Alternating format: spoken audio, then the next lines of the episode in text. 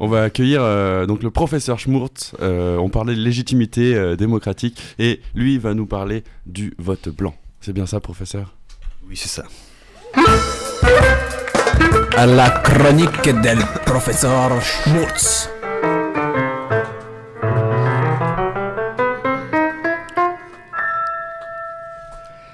La bonne nouvelle de l'issue de ce deuxième tour, outre le fait que Macron a été élu, alors là, je sens que je vais me faire des ennemis. Là. Je sens que je vais me faire désinguer. Là. Non, Euh, remarquez que j'ai bien précisé que je parle de l'issue du deuxième tour. hein. On a tout de même le droit de se réjouir que Marine Lapine n'est pas présidente de la République et que, par conséquent, la victoire revient à Emmanuel Macron. Bon. La bonne nouvelle, disais-je, à l'issue de ce deuxième tour, est que l'on a parlé du vote blanc. Et cette élection nous montre que le meilleur moyen de parler du vote blanc est de voter blanc. Quelle que soit l'élection, l'électeur qui aimerait donner sa voix à un candidat, mais qui ne se retrouve pas dans l'offre politique, l'électeur qui devient à force hein, dégoûté par la politique et surtout par les politiques, au lieu de déserter les urnes et de ne pas voter grâce à l'argument ça ne sert à rien, ça n'est pas pris en compte, eh bien cet électeur-là devrait sans hésiter et sans se perdre en justification perdue d'avance voter blanc. Sinon, il devient noyé dans le fourre-tout des abstentionnistes, de ceux qui n'ont jamais voté, de ceux qui sont complètement désintéressés de la chose publique hein, et de la chose publique et de l'action politique, qui disent que ça ne sert à rien de voter, que c'est toujours pareil, etc., etc. Je vais pas vous faire un dessin. On est à la radio. Alors que voter blanc est un acte citoyen, un acte électoral. Le vote blanc est un choix.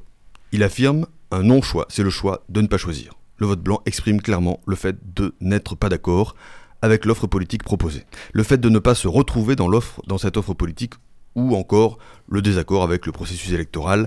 Quoi qu'il en soit, le vote blanc est un acte participatif. L'abstention, comme son nom l'indique, est l'absence de choix.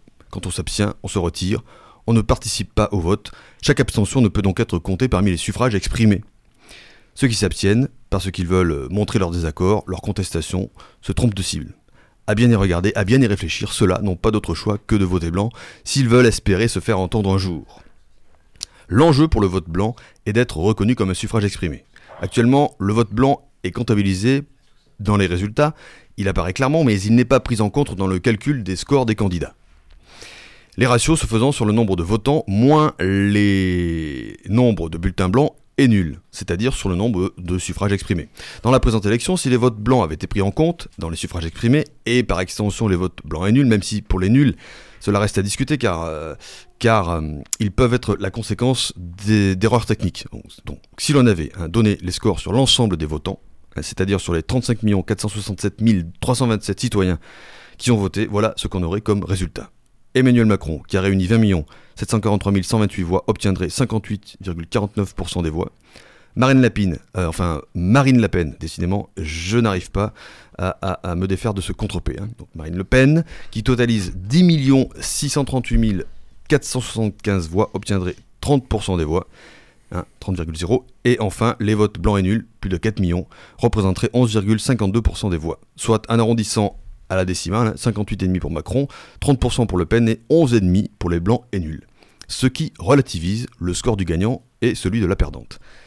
Dans l'analyse des résultats, les médias ont eu tendance à tout mélanger en parlant du vote blanc, à donner des résultats sur l'ensemble des inscrits, à mettre les bulletins blancs et les abstentionnistes dans le même sac. C'est une erreur. Ce type de raisonnement amène beaucoup de confusion. En l'appliquant par extension, on pourrait faire des ratios hein, sur l'ensemble de la population pour montrer à quel point le score des candidats s'affaiblit.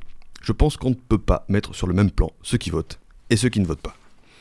Alors, si vous voulez en savoir, hein, euh, si vous voulez tout savoir hein, sur le vote blanc, vous pouvez vous rendre sur le site wawawa.parti-du-vote-blanc, parti du vote blanc.fr. hein. Le parti du vote blanc, ce sont des citoyens du vote blanc qui se sont constitués en association loi 1901 en 2010.